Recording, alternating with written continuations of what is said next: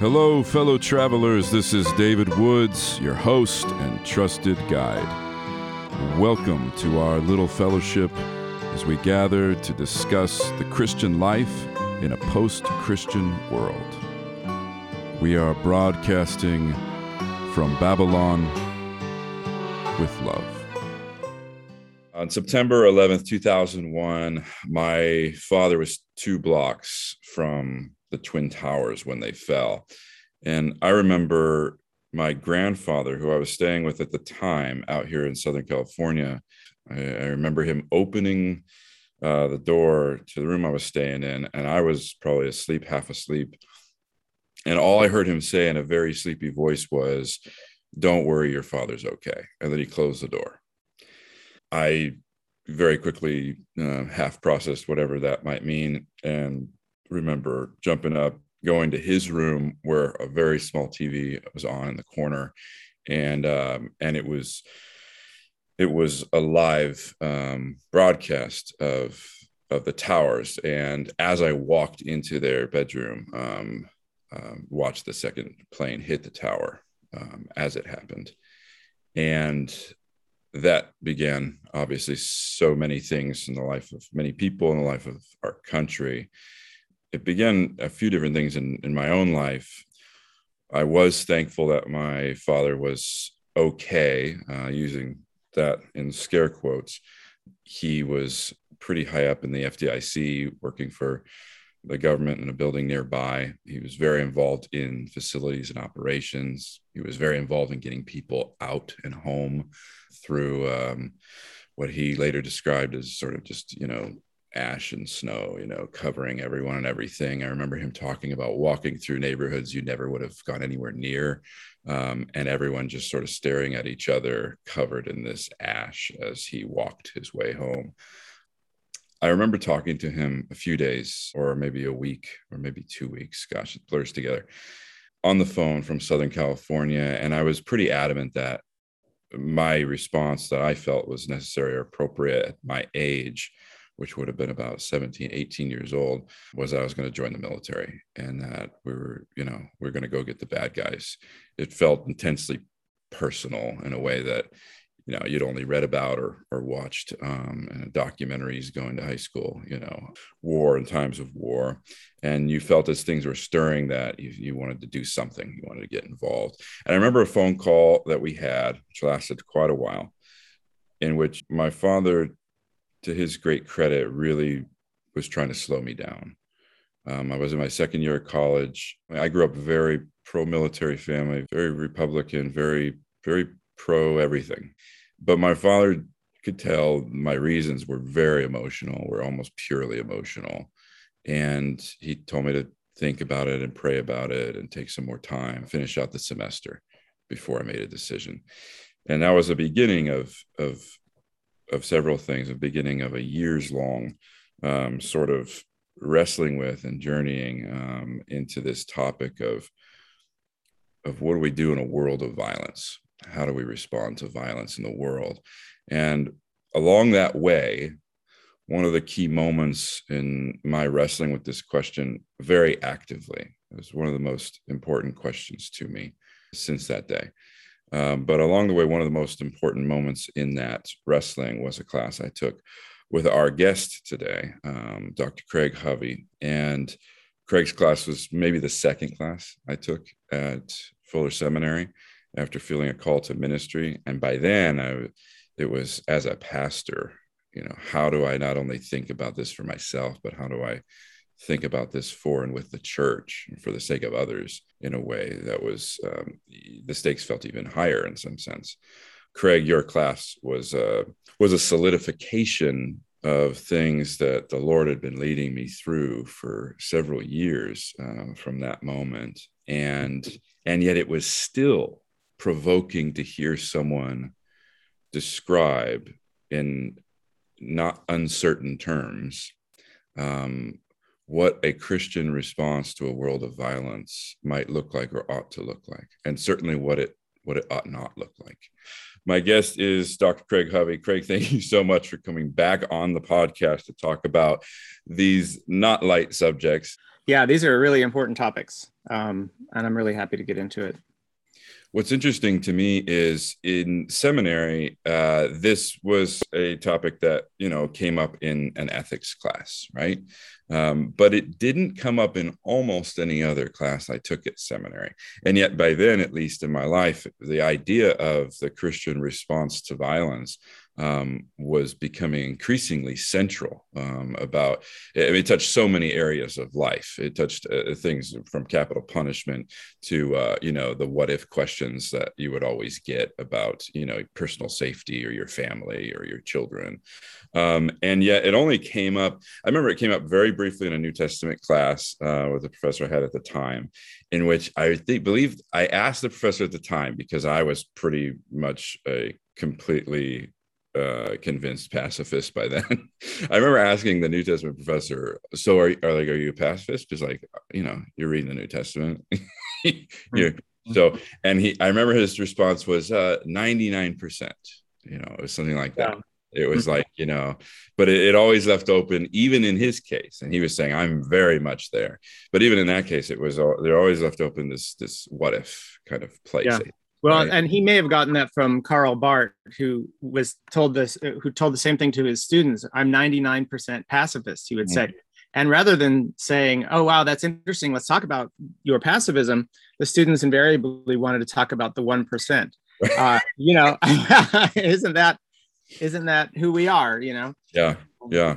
So, Craig, you um, you were a new professor at the time uh, when I had your class, but you you've been teaching obviously since then. That's been around 2005 or something, um, and and you teach, uh, if I understand, every spring or nearly every spring, um, a course called Taking Life yeah taking human life taking mm-hmm. human life um, yeah. so so maybe you know imagine us as your little classroom we're yeah. coming from all sorts of different places you have the young evangelical kid like me um, the very pro-military you know kids maybe people who have uh, you know friends uh, parents who've served maybe they themselves um, have have served or have interacted with things or have uh, been involved in violence in various ways mm-hmm.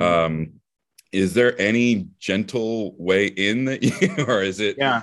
how do you yeah. how do you bring people into that space? Because it's everyone feels something it's very charged and everyone would probably rather not talk about it. Yeah. Yeah so when i teach that class uh, i think i have found a way that um, respects people's um, commitments to justice uh, because you know the, the arguments for violence if there are any good ones it's uh, they have to do with justice and uh, protection, protecting the innocent. Uh, Augustine defended the war on these terms. He didn't say um, we can wage war for self-defense. In fact, although many of us would think you know that's actually a good reason, he said no. Jesus didn't do that. He was perfectly Sunday school kind of answer. Jesus didn't fight back in self-defense, but um, but it's our duty to fight in defense of the powerless. Uh, and you know, a lot of people have very noble uh, reasons for going into the military, just like you shared for yourself. Um, however emotional that may have been, but I mean, those were those are virtuous emotions to want to uh, protect people and to seek justice. Um, and so, and, and, I have students read. Uh, I probably won't do this forever, but I have the students in that class read an article by Stanley Hauerwas called Sacrificing the Sacrifices of War. And so, uh, and we're so familiar with how the language of sacrifice um, is used in connection with war, you know, people making the ultimate sacrifice and all the rest of it. And it's often very religious. Uh, sometimes it's um, quite Christian, and sometimes it's almost a religion unto itself, you know, the, the religion of the patriot. And you think about the flag waving and Memorial Day, and, and there's so much surrounding sacrifice. And uh, I mean, and uh, I I don't always go there in this cl- particular class, but um, I teach a class on atonement for our seniors, and we talk about sacrifice a lot there. And a lot of my thinking on nonviolence and peace is related to my thinking about um, what Christianity teaches as the end of sacrifice. And so um, and, and, and that's kind of the direction Hauerwas goes in his essay, although he, he doesn't develop very fully. But I mean, I guess it's been my project for the last few years to develop that a lot more fully. That um, you know that we're being asked uh, Hauerwas says um, people who kill in war are sacrificing uh, their normal unwillingness to kill. They're giving that up, and they may have very good reasons for doing that. Like I said, reasons having to do with justice.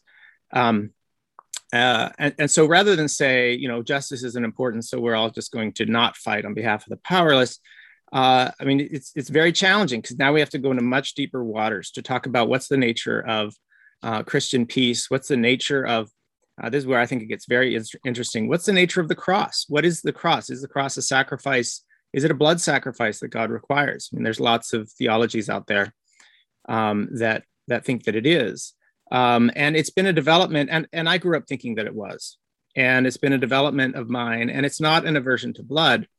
Um, I, it's it's based on a very close reading and um, uh, attempts to understand the Bible that uh, I've come to uh, some changes in my thinking about whether Jesus' death um, is that kind of sacrifice. So, and I think it's important to get to those really foundational questions.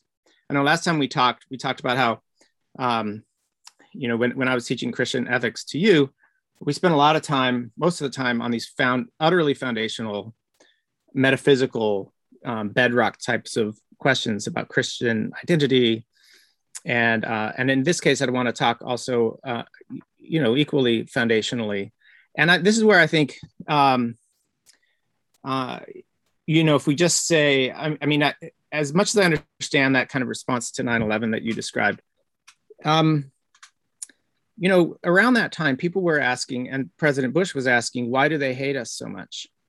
And it was asked rhetorically, like like we weren't supposed to answer it. We were. It, it was meant like who could hate us? You know, we only do good. And um, but then a year later, uh, Osama bin Laden published "Letter to America," an op-ed piece in a British newspaper, and he laid out the reasons why Al Qaeda attacked us on 9/11.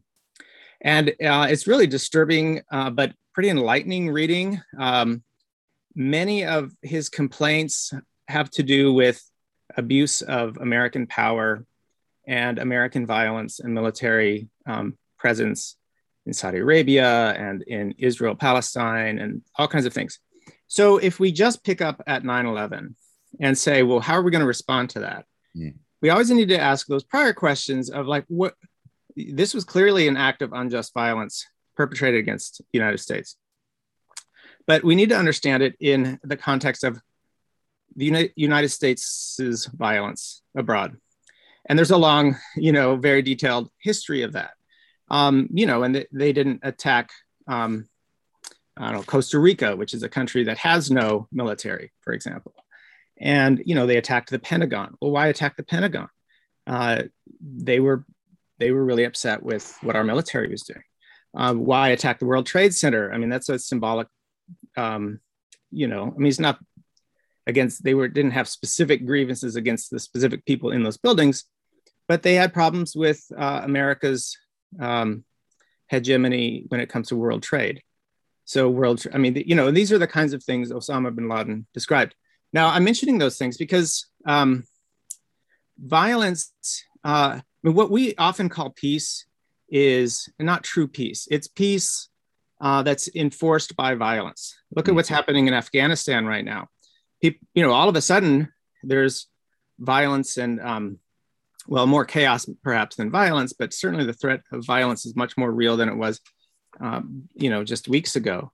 But on the other hand, um, uh, that the so-called peace that um, Afghanistan had been experiencing was um, was brought by the threat of violence, and you know, the United States violence threat of violence was certainly a part of that.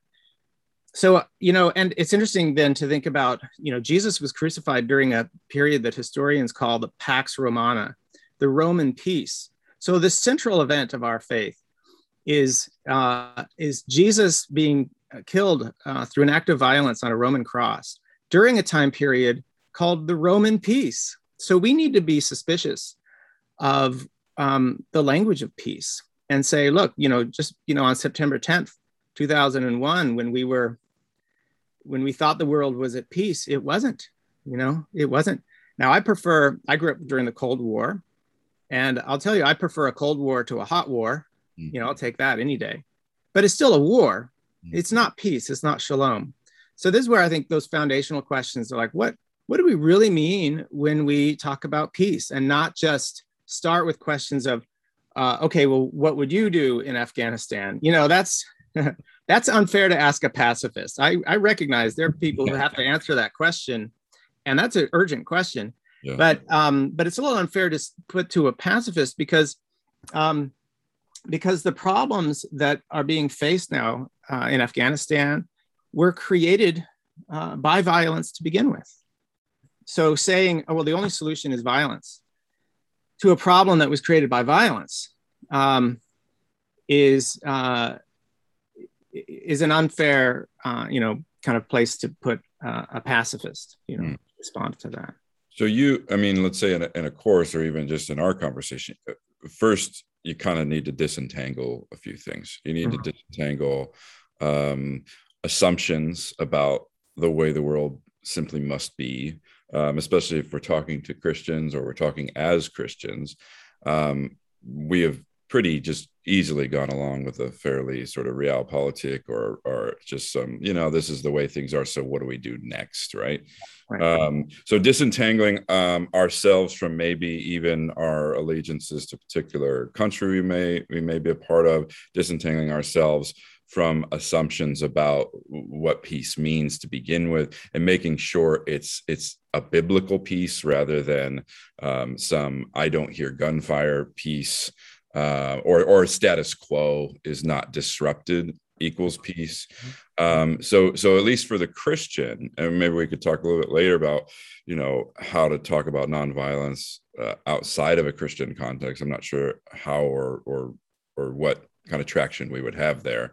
Um, but starting, do you start with your kind of class um, saying, look, this is grappling with what a Christian understanding must mean, or uh, just trying to kind of disentangle it from other perspectives or other. Yeah, I, I think that's the um, that class isn't the best place I've found to do it um, because I I do want students in that class to learn about just war theory and a lot of the uh, kind of standard ethical debates where I and I think it belongs in a theology class, which is why I mentioned that atonement seminar where we really get into the meaning of sacrifice and uh, blood sacrifice in particular.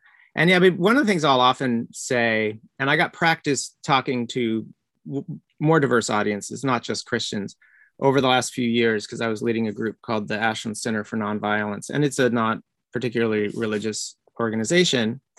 Um, but I would say things that, you know, um, were religion-ish. You know, things like peace is a deeper reality than violence. I'm sure I got that from Stanley Hauerwas, and and it's a way of um, expressing my um, dis-ease with the language of nonviolence. It's a really unfortunate word, and uh, one thing we did in our organization was we didn't use a hyphen uh, in that word nonviolence because it kind of and we were told by Arun Gandhi, who was Gandhi's grandson, who came and spoke at Ashland one time, uh, don't use the hyphen because it uh, because it, it just it sounds reactionary. It sounds like well, we all know what violence is. Hmm. We don't really know what nonviolence is, so we'll just kind of put a negative sign in front of it. Um, whereas the opposite is actually the case. Peace is the deeper reality. Violence is this parasitic, this thing that we don't actually really know uh, what it is. And so another thing along those lines that I, I found it useful to do is to mention the Mennonite theologian John Howard Yoder for a couple of different reasons. Uh, some of your listeners may know that he was involved, especially after his death, but before his death, um, too, in uh, in a scandal involving his treatment of women. And he's, but he's been one of the 20th, late 20th century's leading voices in Christian pacifism. So it's this really, really awkward place that Mennonites are in, and and, and others. I'm not a Mennonite, but I'm uh, I've really been influenced by Yoder. So on the one hand, it's really uncomfortable to uh, um, even mention his name, but I do mention his name in connection to this because one thing he would say is uh, that he refused to define violence because nonviolence is really about committing ourselves to discovering forms of violence that we didn't know to call violent. That we, we thought of them as peace. Maybe we thought of them as justice. We thought of them as good because we think of ourselves as good folks. And so that's what I mean, like the deeper reality. I mean, it's also the, you know, the sort of shape of the universe, but it's, but um, in that regard, to say, I'm open to discovering that what I've been calling sacrifice or justice in certain cases is, is violence. And, and that's an openness. And so I, it's paradoxical that Yoder's the one who said that because he did not recognize his treatment of women as violent. Um, mm. So he was not open. It, I, I, just think that that's just a hard place to. I think it's a true statement, but I think it's it's so um, like the depth of its truth mm. is revealed in the fact that he did not do a good job of of um, committing himself to it mm. as well. And I think it's a challenge for all of us who think who you know that we shouldn't too readily accept it because we're probably not as open as we think we are. But so th- there's a kind of openness, there's a spirit to nonviolence. And I prefer the language of peace because it's not as reactionary, but but shalom is a more robust Hebrew idea, you know, of and how do we get in the spirit of shalom? And it means putting ourselves into question. Uh, I have a real problem with some aspects of peace movements that are so full of self confidence and judgment of other people. They're self righteous. Um, that to me, that's not the spirit of peace. Uh, we need to be putting ourselves into question, and this is where, getting back to your first question about how do we, how do we have a kind of gentle way of getting into this topic when so many people are committed to to many of the things they see as good that the military accomplishes, for example. I, I think that's it. I think we need to recognize that there are these layers of justice and goodness that people are motivated by. But then, of course, it's all the more urgent that we say, well, look, what does it mean that the gospel calls for the end of sacrifice? And so then, if I were talking specifically to Christians, which is where I'm more comfortable, I will talk about peace as being the heart of the gospel. And I don't just mean kind of theoretically, I think it is actually the main topic of the Bible. I think it's the main theme of the Gospels, and I've done most of my work with the Gospel of Mark uh, a lot of a lot of work with the Gospel of Mark, and I do think it's the main topic there. When you uh, talked about it being this the deeper reality, and especially you know like you say from a biblical perspective you have the the beginning of all things um, the creation narrative uh, something i teach my high schoolers. We teach we have lovely class where we teach history and theology in one class and so we're able to interweave you know enuma elish and and other mesopotamian creation myths mm-hmm. uh, and put those alongside of the genesis account and what is invariably the case um, apart from let's say the the view of the human as not just sort of mud slaves um, but what what is so graphic to the students when we look at those things next to each other is is that the Genesis account is a as a creation account of peace. That there is mm-hmm. not this violent war in the heavens in which Tiamat's body is ripped into pieces and blood falls to the earth and begins to form, you know, whatever creatures may be. That when they see what ancient Mesopotamian, you know, myths describe as a way of naming realities that that people found very much normal and normative it looks very strange to have a a, a single sort of deity speaking calmly and reality coming into existence as mm-hmm. sort of a gentle but firm obedience to this word that's going forth. Um, there's no contest in the heavens. There's a an order. And it all leads up. It, sorry, it all leads up to uh, Sabbath rest. I mean, yeah. the Enuma Elish has uh, humans be what's the purpose of humanity? To be slaves for the gods. Yeah. well god doesn't need slaves. God wants us to rest and enjoy him. And that's so that's an eschatological concept. It's the seventh day is made for that you know and we're sort of seventh day people you know and this is the direction of it's not just the meaning of creation it's the right. direction of all creation. Right. It's the yeah. culmination. So so beginning in the beginning and knowing that as you say in the very um, sort of form of the beginning is the end right? Is the eschatology is the the goal and future of created life with god. And that that is from peace to peace. Um because mm-hmm. because when you say yeah peace it, is the center of of the gospel it can sound like the the sweet kumbaya like you know everyone just sort of needs to be nicer to each other if they want to be jesus people.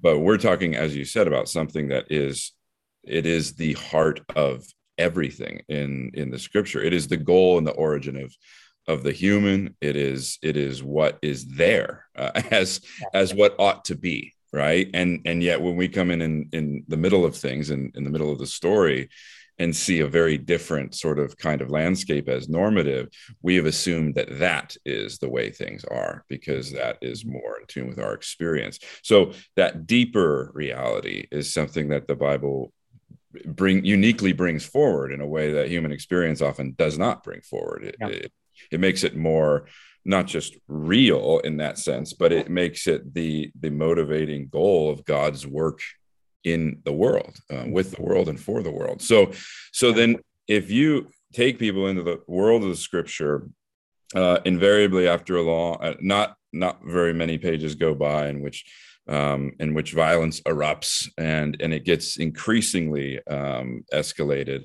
to the point of of the story of uh, Noah's Ark and and the main um, the main indicator or the main reason that the text says for for this judgment of the flood is the violence of of people mm-hmm. there is, that it's gone so far beyond that that there's nothing in the human heart that isn't toward violence that it's all right. being bent in that way so then you get to this sort of first testament old testament sort of series of events in which people will will start to look for righteous people involved in situations of violence um, mm-hmm. or God, um, you know, speaking forth or, or, directing Israel to the conquest of of Canaan um, as a as a violent seeming uh, judgment of the tribes there. Um, so if you are to take us into the world of the of the of the Bible, as it were, and people were like, "That's that's why I'm pro, you know, defense yeah. of this and use of violence for good good people with guns, Craig. mm-hmm, mm-hmm. Oh, uh, yeah, I, am familiar with that. Yeah. Well, yeah. So, I mean, a few things. I mean, the first act of violence in the Bible is um, uh, is Cain's murder of his brother Abel in Genesis four, and um, and so I mean, these stories, of course, in Genesis are are are. I mean, we get the first murder for a reason. It's it's told to us for a particular reason. Now, it's refused by God. Uh, the murder is refused by God, um, but also Cain's life is protected. He's given the mark, and he's afraid that people will kill him, but he, his life is preserved. This is relevant to capital punishment, uh, and there have been a lot of theorists who have said, you know, capital punishment in societies that's a modern form of human sacrifice. Um, we're not used to hearing that. We're used to hearing um, I don't know, more prosaic uh, um, debates about things like human sacri- or about capital punishment. Um, but I'll introduce that to students that like, look, w- what happens if we think about uh, capital punishment as um, human sacrifice? And immediately, if you refuse that, and if you say, mm, I, I'm, I'm not sure that's the right way of thinking about it, we have every society has elaborate ways of uh, dressing up our violence in re- often in religious language often using the language of sacrifice because it it makes it, justifies it. it justifies the violence i mean once you've called an act of violence a sacrifice it's good right um, but do you notice what's going on with Cain? God spares his life anyway and stops the cycle of violence, which would have continued if he'd been put to death as he wandered around. So, I mean, and that's just the very beginning. So, we have, of course, the Bible's so complicated on this question of violence and wars. Uh, another thing I found helpful is that is to talk about how the Bible has many voices. And there's a term that we learn in seminary, polyphony, many sounds, I guess, Poly- polyphony, polyphony. That the Bible, of course, is written by many different authors over a long period of time, and they don't always agree. And I think uh, my in my upbringing, I was really um, nervous about saying, you know, different parts of the Bible disagree with each other. Um, but I think I've come to think that uh, this is actually they're doing this in many cases, and they're doing it on purpose. Uh, and so, you know, you mentioned the wars w- against the Canaanites. We've got the book of Joshua, which has a very, um, which tells one kind of story of the settlement of Canaan, in which, with one exception, uh, the um, Israelites are s- successful in, as it says, utterly driving out or destroying the Canaanites.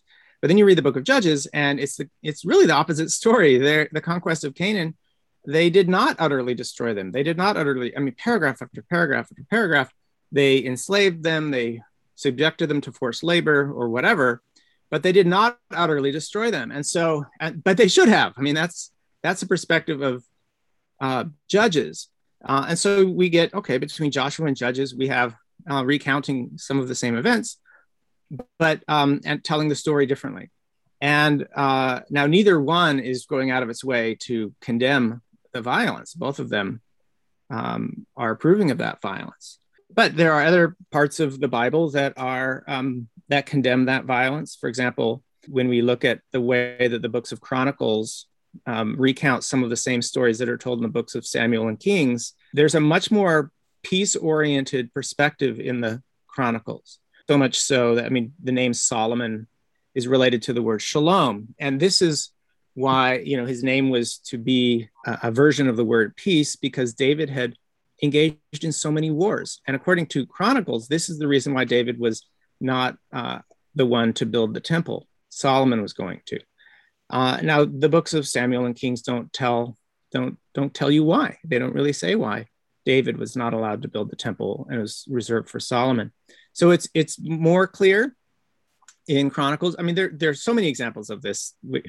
I'll just kind of stop, but uh, you know, but well, no, I think a lot of it is how are we going to interpret the Bible? It, it's okay. engaged in lots of different perspectives when it comes to violence, uh, and then of course by the time we get to the New Testament, it, it's it's doubling down on on um, one such perspective.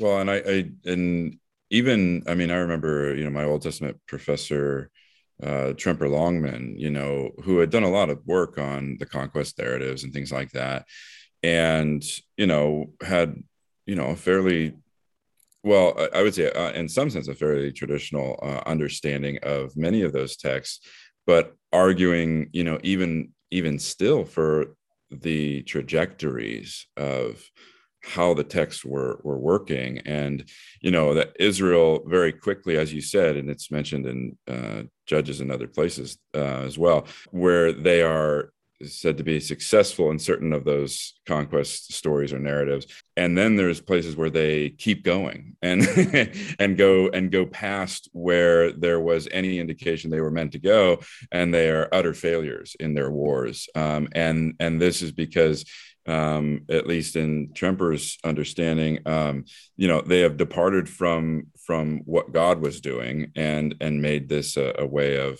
of accruing to themselves resources and other things that, uh, rather than being this instrument. And and there's that there's several passages which God is like, you know, and to the extent that you are not obedient, you know, you're not some uniquely, you know, special mm-hmm. thing that is uh, that doesn't have to look at your own life behavior and the shape of your community mm-hmm. um, you know you're not one thing and they're another. Um, you may be the other right? You talk about even those who have talked about peace and, and finding violence where um, it may be least expected and the difficulty of, of taking an honest account of ourselves. Mm-hmm. and you know a lot of tremper's work you know is is sort of making a little more complex some of that maybe how how we would have well this is these are the good people. These were the bad pagan people. Mm-hmm. um, and so this is what happens you know when those two encounter each other.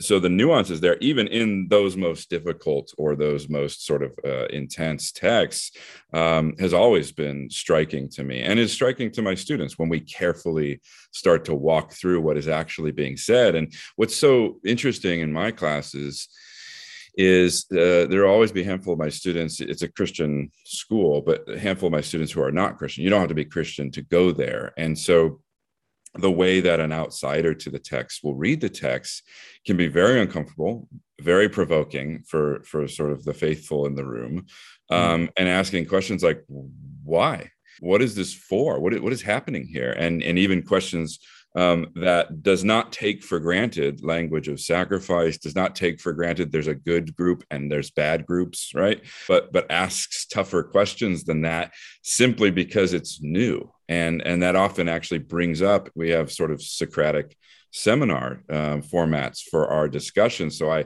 i try to lecture less and less um, and and to just see where you know uh, some of these conversations go is mm-hmm. unbelievably interesting for someone who's been in this water since he was, you know, zero. Um, I'm like, man, like some of the conversations, they might not realize how profound and probing they are. But, you know, that combination of, let's say, someone who is in the class is not a Christian, but has a really strong sense of what justice might mean or the importance of justice, reading a biblical text in which the Christians have taken certain things uh, for granted or, or assumed maybe simpler readings. It's, as I'm sure you've just found in all of your classes, but it is unbelievably interesting as a, as a teacher to, to learn and listen and, and hear kind of how these texts are being heard. And yet you know we don't end in joshua and judges. We we move into the prophetic literature and it is overwhelmingly with all its gusto hope with its frustration even its rage it's still overwhelmingly pointing to mm-hmm. something better something else. And it's not just uh, pie in the sky by and by but the you know the prophets begin to talk in some passages as if they're there walking around in this new reality in which peace is the fundamental center of all things. Yeah. Um, they can feel in the prophets that these prophets are not sort of precious, right? It's not like, um, oh, these are people who are just uncomfortable with with blood, you know. These are yeah. people who just like have nice Disney thoughts about things and want, want to kind of escape our realities. Um, the prophets are grizzled folk. Um, mm-hmm gritty and and bound up in the in the very much the the violence uh, of the world around them and yet right are much more complex than that. Yeah well and that's you know so uh you know you read jonah alongside nahum and they're both involving the Ninevites. And we don't spend a lot of time on Nahum. Probably not too many of your listeners are doing their quiet times in Nahum, but uh, but that's one of the books of the Bible, and uh, and it's brutal toward the Ninevites. And yeah. but you know, and so so when we kind of zoom out and look at the Bible as a whole, and we can say, well, there's a strand of um, uh, justified probably judgment against the Ninevites, and and and Jonah was wanting to play that role as well. That's why he fled, you know, from God's call to go and preach repentance to them. But he does, and we know the story of Jonah. But uh, but it um, complicates that picture of a straightforward judgment. And then this is where I think we can also bring in sacrifice language because the Bible does. And you know, the many of the pro well, the prophets um, in general are very anti-sacrifice. You know, I want mercy rather than sacrifice, and you know, beating uh, not just having to do with war, in which we get things like Isaiah 2, beating swords into plowshares, and other um, you know visions like that. But we also get this um, uh, you know that god doesn't want sacrifice. God doesn't want sacrifice. And so then you can go back and you can look at um, the way that joshua uses the language of sacrifice to talk about the violence against the canaanites so this isn't just ordinary warfare. This is this is utterly the utterly destroying part of what the israelites are told to do. So uncomfortable of course and they're killing women and children and all the animals and everything um, they're utterly destroying it. Well, because they're making of it a burnt sacrifice. And so you get strands of the Bible in which, um, you know, the Israelites are offering to God not just ordinary animal or grain burnt sacrifices, but uh, but the human sacrifices of the Canaanites. Uh, but then, of course, it gets uh, overturned, and this is where we need to talk about the um, the perspective that Jesus takes, which is to uh, uh, side with the prophets in overcoming sacrifice. And you know there's a way that the early christians read the wars of, against the canaanites through the lens of jesus. Because i mean joshua and jesus have the same name not really in english exactly but yeshua is the name that they shared. And so um, so joshua the son of nun is a type of uh, christ who leads his army in spiritual battle uh, who taught turn the other cheek and so he doesn't lead us into physical battle and the early christians knew that you couldn't follow jesus into physical battle but this is why they used, um, and, and Paul does this too, uh, spiritual uh, military language in order to talk about um, the kind of destroying that God is engaged in. What's he destroying? Our, um, you know, our idolatry, our false uh, securities, our false peace, and so on. So, I mean, one of my big passions is how are we going to read the Old Testament? You know, we have to read it in light of Christ. And I try to put the brakes on that somewhat with some of my students, depending on the context, like no, we, you know, we're kind of taught, especially in seminary, let's try to read the Old Testament kind of on its own terms and has its own literary integrity. And that's all totally true. but um, but there's such a strong Christian impulse from the very beginning, including the writers of the New Testament, to read the Old Testament in, in light of Christ. So you go back and you reread and you say, how how are Christians going to read this? You know, and it was just not possible for Christians for at least 300 years to, um, well, maybe a little less than 300 years, but in the starting in the early fourth century, interpretation started to change of how we should read these these texts. Um, and so, I mean, you know, I grew up evangelical and with a very strong emphasis on the Bible. I still have that. Um, I think what I didn't have an appreciation for at the time was the history of interpretation and why do we interpret the way that we do, you know, now.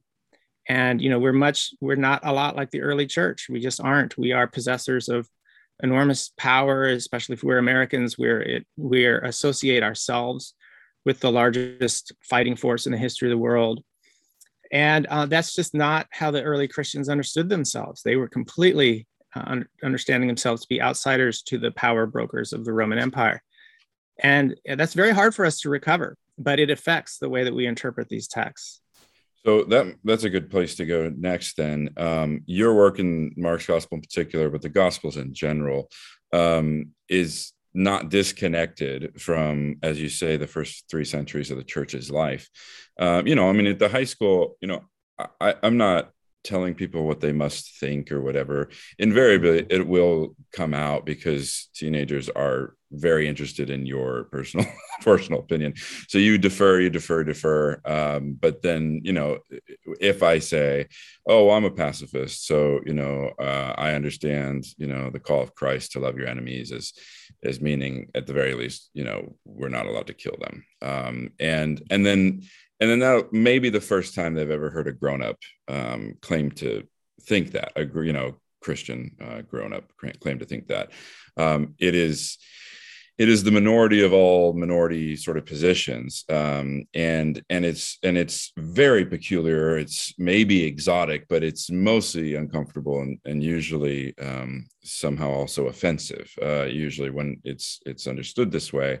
Um, but you know we teach church history. And so we have to like describe this early church moment in which you know the roman empire is not the church and and the we of the church and the we of the roman empire would never have been confused. Um, and so the, as you say to try to to try to go back and and disentangle the assumption that um, a world of the most powerful nation state perhaps that's ever existed. Uh, I mean, I think even you know when we think of Roman Empire, it, it, seems like it must have been you know the greatest you know power of the world and this kind of thing. Um, but you know, laughable compared to our actual uh, ability to to destroy um, you know in our time. Um, and so trying to disentangle um, what Christianity looked like, you know, in the early centuries, to at least say there was a time, because we will get to Augustine, we'll get to arguments, and we want to give a full, fair voice to every position. Um, but usually, I'm just having to say, yeah, there were actual people uh, in the first few centuries who never assumed that anything Rome was doing was possibly Christian, and that the the the opposite was the case, mm-hmm. and that Christ's you know death on the cross. Um, is also the death, you know, that is meted out by a Roman state that would rather not have, uh, you know, a riot to deal with. And so, you know, the death of one man, you know, is a, is a calculated thing to to quell the the possible uprising of many others. Um, and so, just trying to go back there and saying like this again isn't just this metaphysical reality that we uh, look long ago to or hope for someday in the kingdom of heaven um, but now we just have to muddle through with things. Uh, but to say there were actual people in history for for for at least two and a half centuries. Um, I mean, that's remarkable, and we need to emphasize that that you know there are other religions that were um, engaged with violence from the beginning. Christianity, um, and, and I should say, there's some scholarship on this, and there are a few pieces of evidence that call this uh, received position into question. But the received position is Christians were pacifists until uh, the early fourth century. Um, and certainly all the writings we have from the Christians were on these topics were pacifistic. Um, there are some small pieces of evidence like uh, inscriptions on gravestones for uh, Christian uh, soldiers uh, prior to that. Um, and so, as far as I know, that's the only kind of piece of evidence to call this into question. But certainly, all the Christian, the bishops, the Christian leaders um, for the first several centuries were pacifistic on the question of um, war and uh, and you know they um, i'll give you an example. So tertullian is one of the early christian writers a pacifist. When when he was commenting on um, the violence that um, uh, peter used in the garden of gethsemane against one of the um, uh, um, bodyguards for the high priest you know uh, it, he writes that um, that when uh, christ told him to put away his sword he uh, quote disarmed every soldier. So this was a moment in which Christ was telling all Christians, put away your sword. Well, Augustine, uh, writing after Emperor Constantine, who's, who's the first Christian emperor who, who, um, who kind of ushers in a whole new era of thinking about these things, because uh, now Christians have uh, a possession of political power and military power. And, and Augustine's writing in the early fifth century, you know, 100 years after the conversion of Constantine, he comments on the same text Garden of Gethsemane. And he says what um, Peter acted hastily and without proper authority.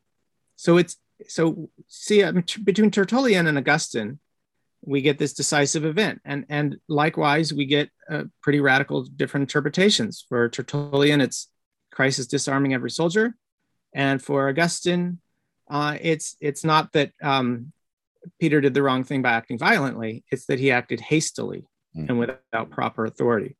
So soldiers can can wield the sword, but um, just should not act hastily and without proper authority. So I mean, these are the kinds of historical um, realities that, um, and you know, when you're not in possession of power, you don't feel, associate yourself with power, and this is where it's very hard again as Americans. Um, you're not you're not going to think that um, your use of violence is going to bring about um, peace you know because you're so used to being on the receiving end of violence. Well jesus was on the receiving end of violence. And so and, and the early christians liked to narrate their own deaths especially martyr deaths um, in like as versions of jesus's death. We have all these martyrdom accounts and they're using the language of jesus i mean some of them are so bizarre like the martyrdom account or the letters actually of um, of Ignatius of Antioch, and he says he wants to be he wants to die the death of Jesus. He's about to be thrown to the lions in the Colosseum in Rome, and he writes to the Christians there, uh, "Don't hold them back. I'm going to throw myself down their throats. I want to be a sacrifice to God." I mean, it's he, he uses Eucharistic language to describe it. but I mean, my gosh, this is how they spent their time. They wanted to die um, like Jesus did, you know? Yeah. so that that's just and that's worlds away from yeah. you know how are we going to use our our powerful military effectively to pursue justice that augustine was interested in that question not at all questions christians asked for 300 years well and and you know we've come at this sort of you know a little bit later and then back in but you know the let's say the the prescriptive uh, the teachings of christ right?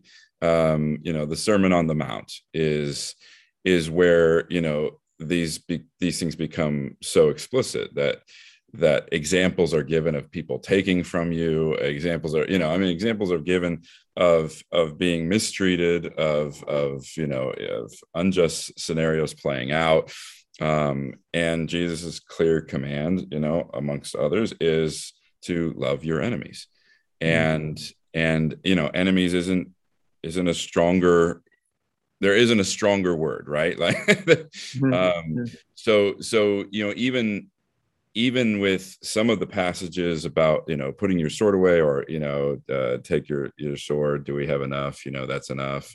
Um, when he's arrested in the garden it's interesting because right that's the sword that one of the swords they have that's enough.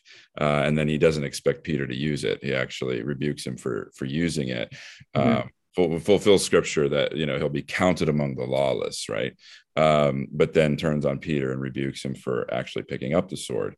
Um, but but even before then right we have these strange teachings of you know you have heard it said but i say to you right? Part of that that rabbinical tradition, that um, you know that polyphony, and and his voice is is is in no place a, a voice that that speaks for violence, right? um, you'd have to do some other kind of gymnastics. You'd have to do some other kind of. You'd have to find examples somewhere else. Mm-hmm. Um, and and he is also the the true innocent, right? If there if there ever was uh, a reason for someone to either defend themselves or, in Peter's case, to be defended, right? Uh, because if Augustine is saying, look, self defense is not quite it, you know, um, but defending others, right? Uh, defending the innocent. Um, surely that's what Peter's doing, or at least attempting to do. Um, so you have in Jesus and in his teaching, um, a sort of an inescapable sort of uh, you know uh, high register of all of these questions and yet you have also this this very different response. You you also have in jesus something which the early christians didn't have which is true power right? An ability as he says right? Could i not call down legions of angels to at any moment right? Like you talk about you know an army. Um like there there is in christ the ability um to muster you know uh, power unspeakable uh, against his enemies right? Mm-hmm against yeah and you know calling down fire from heaven by the way is a is a reference to i mean you, you the angels but there's also like um, when the disciples are being uh, rejected and they, oh, say, should we should we call down fire from heaven? Well that's a reference to sacrifice. Should we sacrifice them? Yeah. right? And he says no. But no. And, i mean and and you're right. I mean the the um uh the teachings of jesus about enemies i mean we need to remember we're the enemies of god you know and and that god in christ has has um loved us how has he loved us? He loved us as we were killing him by not killing us back. There's a really um, uh, uh borderline offensive but funny uh, Saturday Night Live, um, you know, fake tr- movie trailer for um, Jesus Uncrossed, and it was around the time that Django Unchained came out. So it's like oh, Jesus right. with a D, did Jesus, right? Yeah. Uncrossed, and and so and it shows Jesus coming back, you know he's raised and he's now he's kicking butt and he's just going after everyone who killed him. And um and and i mean it's hilarious and i i don't always know if i should show it in class because there's a lot of um i mean but a lot of christians were offended by it at the time but i think they missed the point. It's like this is what you'd expect an unjust any unjust person who came back um to do to their killers. And uh you know and so god loves us by and what's what is what's the first words out of jesus's mouth when he comes back? Peace. You know he doesn't he he's forgiving. James Alison is one of my favorite theologians. He's a um he's a catholic uh, uh, theologian who's been influenced by rene girard and he talks about how um, jesus confronts us as our forgiving victim and he has this kind of we see the one we crucified far off and he's coming to us and we're thinking oh oh no Mm-hmm. Uh, he's back. Like that is not good news, right? That the resurrection of Jesus is not straightforwardly good news to his killers. It's right. very bad news. It's like if we said Stalin is risen. Not good news, right? Not that he's Stalin, but um, they're, you know, just someone coming back to life is not automatically good news, especially if you killed them. Right. But so we see him from far off, and just like maybe the the prodigal son story but then uh, but then he ha- he's embracing us. He embraces his killers. He says peace. He's forgiving us even even from a distance right? And so he's forgiving from the cross in one of the gospels. I mean th- this is this is what i say this is the heart of the gospel right? God is reconciling the world uh, to himself in christ through the cross and not really in in all the ways that have been taught because some of them are saying god demands uh, god demands blood you know in order to forgive no, God, uh, we demand blood and God forgives us anyway. We killed God and God didn't kill us back. That's good news. That's good news for killers. That's good news for enemies. And we are God's enemies, right? This is foundational stuff. And maybe there is something in that, that, you know, there are certain churches or liturgies, you know, where, where the people will will take up the voice of those who shouted crucify yeah crucify him. yeah that's really important that and that's that really important but not not common especially in maybe the evangelical world that you and i are from. Um, we tend to position ourselves very differently in the text unless mm-hmm. provoked otherwise right? Unless led to to say we are those who are shouting crucify him yeah. um, we do not think of ourselves as the enemies of god we think of ourselves as somehow like almost always saved right mm-hmm. like i can just I, I, remember just feeling in that church sort of subculture you know because of a culture war because of the oppositional nature or the tribal kind of vision of good us and bad culture them um, it, it it becomes less and less thinkable it's certainly not in the atmosphere that we would regularly be reminding ourselves that we are the enemies of God who he has not chosen to kill back right mm-hmm. like even as you say that it's it's both unbelievably obviously new testament you know hebrews the blood of christ calls out forgiveness the blood of abel calls out for revenge right like mm-hmm. it's all there and yet our participation in it or maybe our memory that we are actually we were actually the enemies of god it has mm-hmm. become something that is so far from our normal um, that it just sort of gets dissolved. It just sort of gets you know somebody else uh, you know the unbelievers today the pagans or, or you know the whoever's you know who don't like jesus now they are the enemies of god. And and then we got to decide you know are they too dangerous and we need to use violence to to stop them? Or are they not too dangerous and so we can sort of pray for them and maybe witness to them and maybe see if they'll be saved? Um, mm-hmm. but just that role of being those who killed christ um, is not something that is taken up uh, commonly or at least without some maybe liturgical prompting yeah some- and, and there's even a uh, I, my a student in my atonement class a few years ago found a song or i guess he heard it in a church that he visited and it's on youtube. Um, it was uh, uh, something like who killed who killed jesus? Who killed jesus? Very beautiful song but it's it's a disaster lyrically. Mm-hmm. uh, but mm. it's who killed jesus um, they say you did they say i did i guess none of us did because he freely lays down his life well john the gospel of john does take p- great pains to show that jesus is very in control even as they're killing him he's in control like mark he cries out why have you forsaken me you know the father but I mean, what a disaster to to have people singing in church. Uh, I guess no one. I guess no one killed Jesus. No one killed Jesus. Well, the whole point is that this is good news for killers, and if you're not his killer, right, the gospel's not good news for you.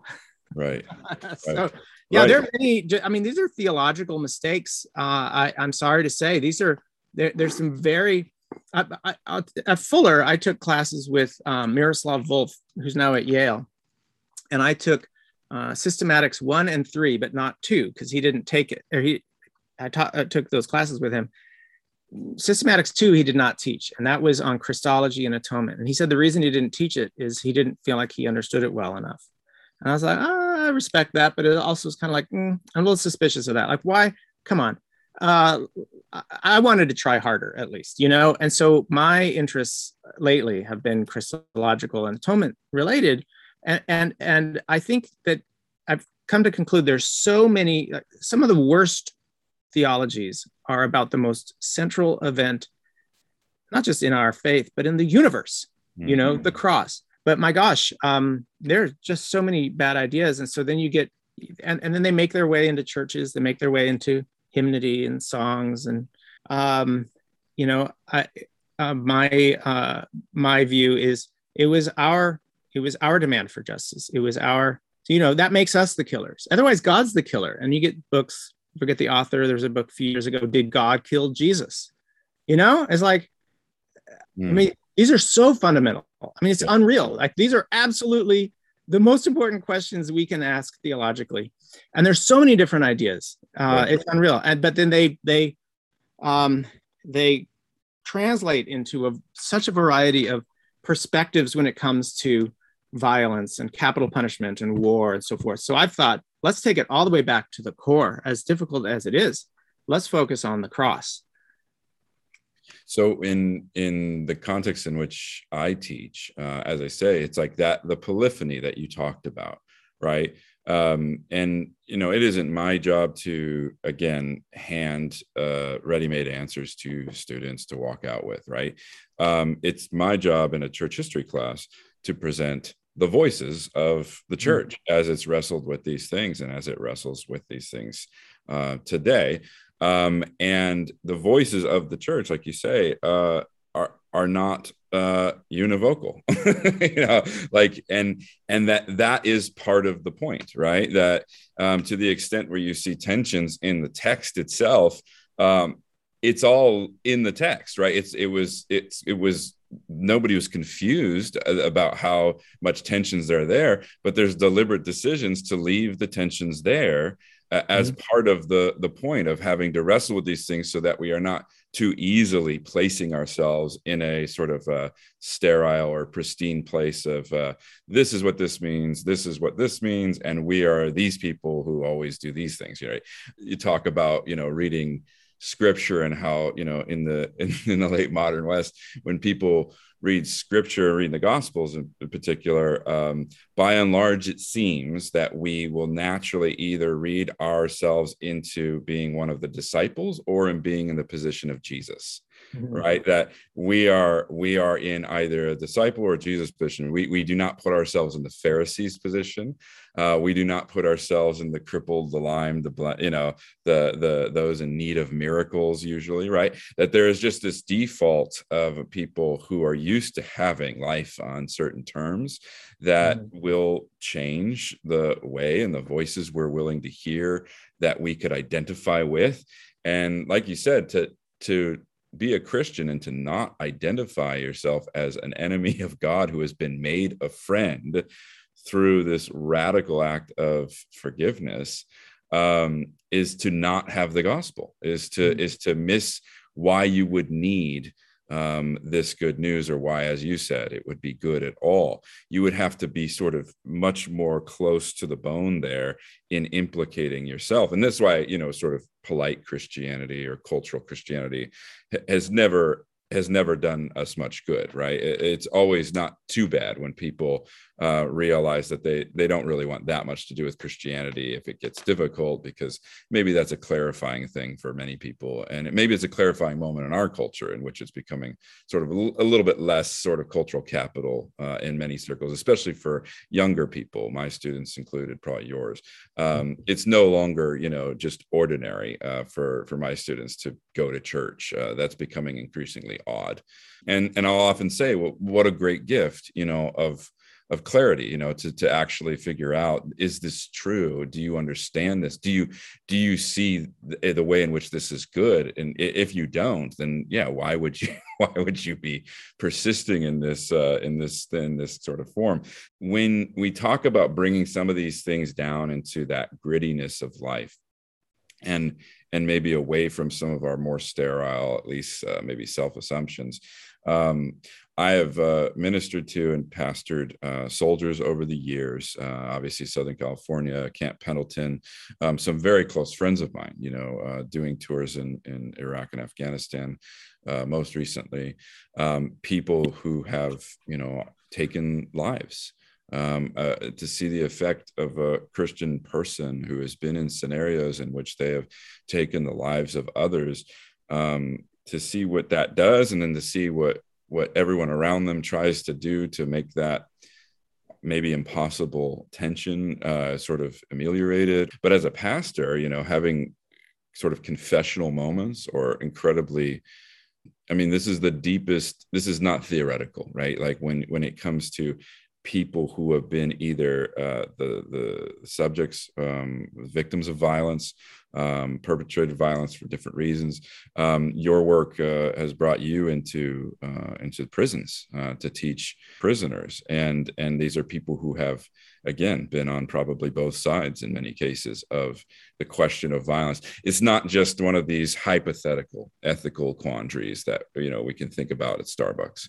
Um, when you are bringing these kinds of questions or these kinds of claims, let's say even in the gospel, to people who have been impacted in really intense ways because of violence. Do you find a willingness to to to to go there? Do you find it unusually difficult because of the personal nature of those things? Um, yeah. Yeah what's that experience That's great so we, i would say it's much easier with my um, prison students maybe just generally speaking to um, to understand the need for penance because many of them see what they're doing uh, as not just sitting there, but but engaging in penance. And so I I have them do a reading when we get to war on um, moral injury, this kind of recent language that's entered the discourse about war, and there's other spheres of life, and it re- resonates with them, often based on their past. But moral injury, in a nutshell, is when you um, when you do something that you uh, think was right, or maybe you were made to do, but but very often it's um, you think it was the right thing to do, but you can't process it with everything else you believe. And so you're sort of more it's not like ptsd i mean it's similar in that it can manifest physically but um, but it's an injury to our moral spirits. And so one of the ways that the church uh, used to handle people returning from war is to help them recognize that if they killed in war they did something wrong now it may have been a necessary wrong. So there's all this literature now uh, having to do with well is is fighting in a just war good or is it a necessary evil? And it's actually more um, in my view more aligned with um, our humanity to recognize that it's a if it is necessary now i'm a pacifist but i mean i can go along with those who say it's a necessary evil but it's important to call it evil. I mean john wesley said war is a sin you know and augustine who was the father of just war tradition certainly thought there was a place for war said we should never glorify in war never right he wouldn't have gone to air shows and seen the blue angels flying around and cheered uh, returning soldiers with yellow ribbons. It would have been black ribbons, you know, because these people, we've asked them to go sin for us. And so we're partly responsible for that. Now, it may have been, you know, asking them to do something that was a necessary evil, but still evil. And that's why people suffer from it, you know. And so the response, and this is where my upbringing and maybe some of your listeners in the world of evangelicalism, and we were very big on God forgiving people, but it's a kind of it, it requires no work because we're very allergic as Protestants to works righteousness, and I think for many good reasons. But it also means that we're just not good at penance. You know, we don't we don't know how to do the work to be reconciled to the people that we've hurt. So after like the Battle of Hastings in 1066, we have these we have these historical documents, and they were instructions called penitentials given to priests on how to handle people who'd returned from war, the Great War, it's called. And um, they had to they uh, there are all these lists of things they had to do. If they'd killed for every person killed they had to do such and such an act of penance. Uh, the archers who killed at a long distance not knowing knowing how many people they'd killed i think of like drone pilots who have uh, who are morally injured even though they're flying planes from the nevada desert and killing people in afghanistan but i mean they're morally injured so these archers had to do quite a bit more penance in order to cover their bases. I mean, there are lots of things like that, and it's recognizing that that um, there's work to do. You know, if we're going to be reconciled to each other, if we're going to, um, uh, we we can be honest about the way that um, killing hurts our humanity. It it it injures us. Uh, quite apart from the conversation about the damage it does to others, but it does damage to our spirits. It's hard to reconcile to who we are uh, very often to our prevailing morality. You know, we've always been taught work it out. You know, we tell kids on the playground don't don't fight, instead talk it out. And then as adults, we don't always talk it out. You know, and so it's hard to reconcile the killing. So my my prison students, they're familiar with uh, thinking of um, the need for penance. Uh, I was reading something from a student recently who said that you know he, he had killed um, and he took steps to make um, gestures toward the families uh, family of his victims and that, that's a penitential process you know it strikes me you know as you were saying this and the subject of moral injury is going to come up um, uh, again you know i think in another episode i've been in talks with a professor who's written a profound book on on the topic. And uh, and it's a little bit of the work that I did uh, at UCI, just uh, just for a season, um, but was involved in a in a in a fellowship called uh, Documenting War, and they had brought me on uh, to talk about the the very things you were talking about the the Middle Ages, which is more my area, and these um, these penitential manuals as well as the journals or the diaries of famous uh, soldiers, famous knights, right? William Marshall and things like this who are unbelievably frank in their sort of admission of the the glorying um, that motivated their young career of violence, um, the the very sort of Achilles like, you know, the very sort of Greco-Roman model of of uh, of of time and kleos of of glory and honor and these kinds of things. And yet you know especially in families in the middle ages right it would be like one son would be a soldier or a knight and the other would be a priest almost uniformly right? Mm-hmm. and and so there was not a lot of disconnect from you know any knight and a priest somewhere. And and as they are you know sort of writing these incredible accounts they are describing moral injury. They are describing what is happening in them even though they were motivated for these reasons and thought at the time perhaps what they were doing was perfectly justifiable um, you know, the more they've thought about it, the more in their cases they've seen how much of it was for vainglory, for reputation, how much of it was for self gain. Um, and then they describe these just sort of, you know, it's almost like um, it's, you know, soldiers' accounts of just the, the mundane or the absolute boredom or the tedium of, of, of most of life and then the sudden chaos of those uh, you know minutes of uh, gunfire and things like this but you you read these eh, these people wrestling very explicitly with the fact that they are Christian mm-hmm. and have made a career, quite literally, of taking life, and are wondering. And these are the most famous people of their time, and they are wondering aloud in their in their journals or their diaries or whatever um, if they can be forgiven, if they can be saved. They're they are reckoning explicitly, and then they are allowing ultimately these uh, to be sort of shared. Published is too strong a word in the time, right? But um, to be uh, copied and uh, handed around to others to read. Um, but they are they are reckoning. Uh, in the case of William Marshall, I can remember him. T- he's imagining himself seeing Christ, you know who who was killed you know who was who was the subject of violence who whose life was taken right in this sense um, and he's he's imagining all of the people whose lives he's taken and how he could possibly stand before you know this god and claim to be um, you know uh, and claim to to account himself as one of his right hmm. um, and and what's so disturbing or you know provoking about many of these accounts is they recognize even when they try to find uh, happy resolutions they recognize that it's it's not that simple and so you know because they can feel how others will forgive them um, mm-hmm. or as you said sort of committing violence you know for us or for a good that we perceived or whatever the case may be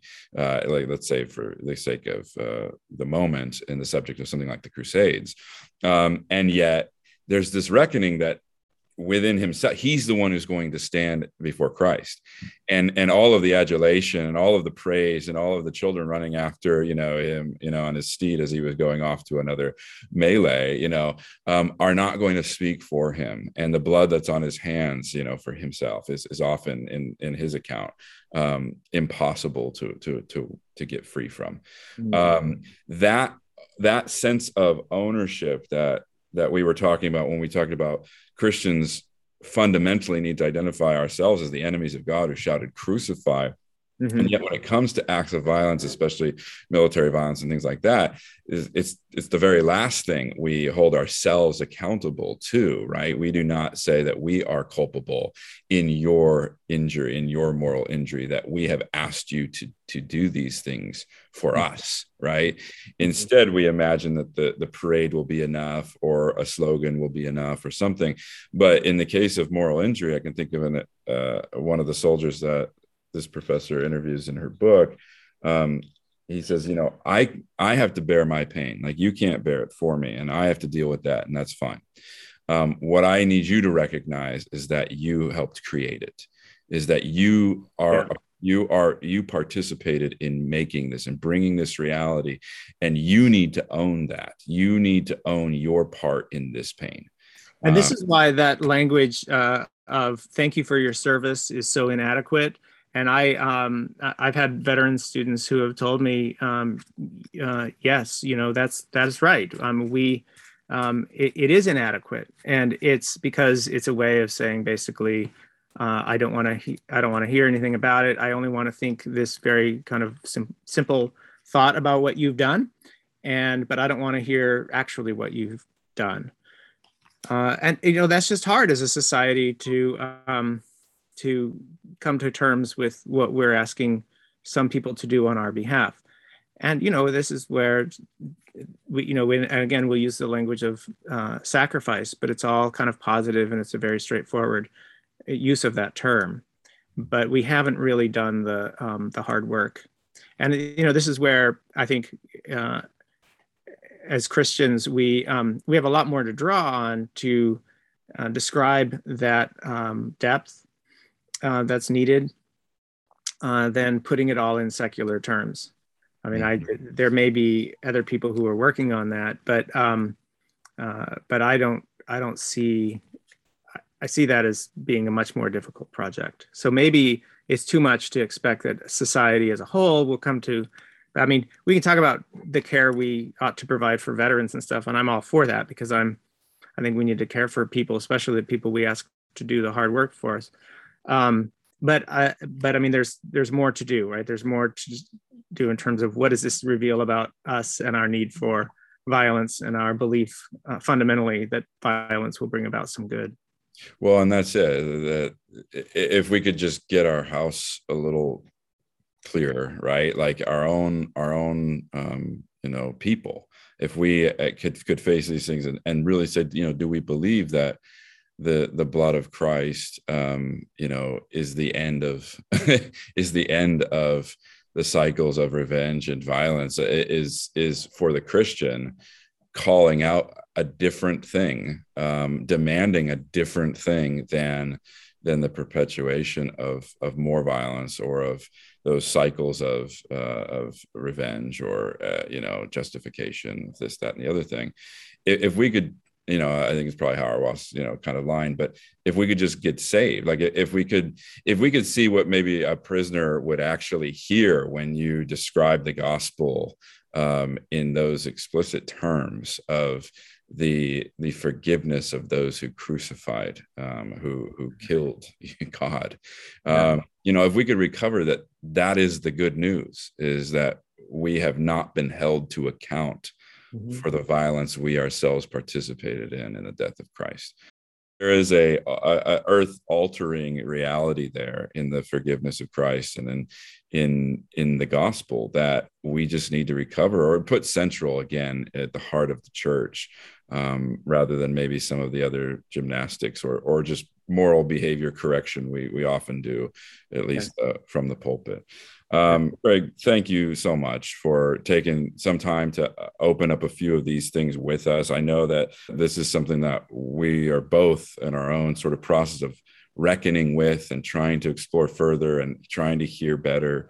Um, never to assume we're we're we're in the place of Jesus in the Gospels yet, but that we are we are very much always wanting to look at ourselves and the assumptions we make um, about our own life and our own behavior. Um, so thank you for modeling that for me, and and thank you for taking some time um, with us today. My pleasure. Thank you. That's our time, my friends. If you would like to support the podcast, please do subscribe and rate us on iTunes. And if you would like even more content and to become a patron of the podcast, head on over to FromBabylonWithLove.com, click on newsletter, and sign up there. Until then, many thanks to producer Zach Leach for all the twists and turns, and to Lonesome and Muddy, the only house band that'll survive the apocalypse. This has been From Babylon with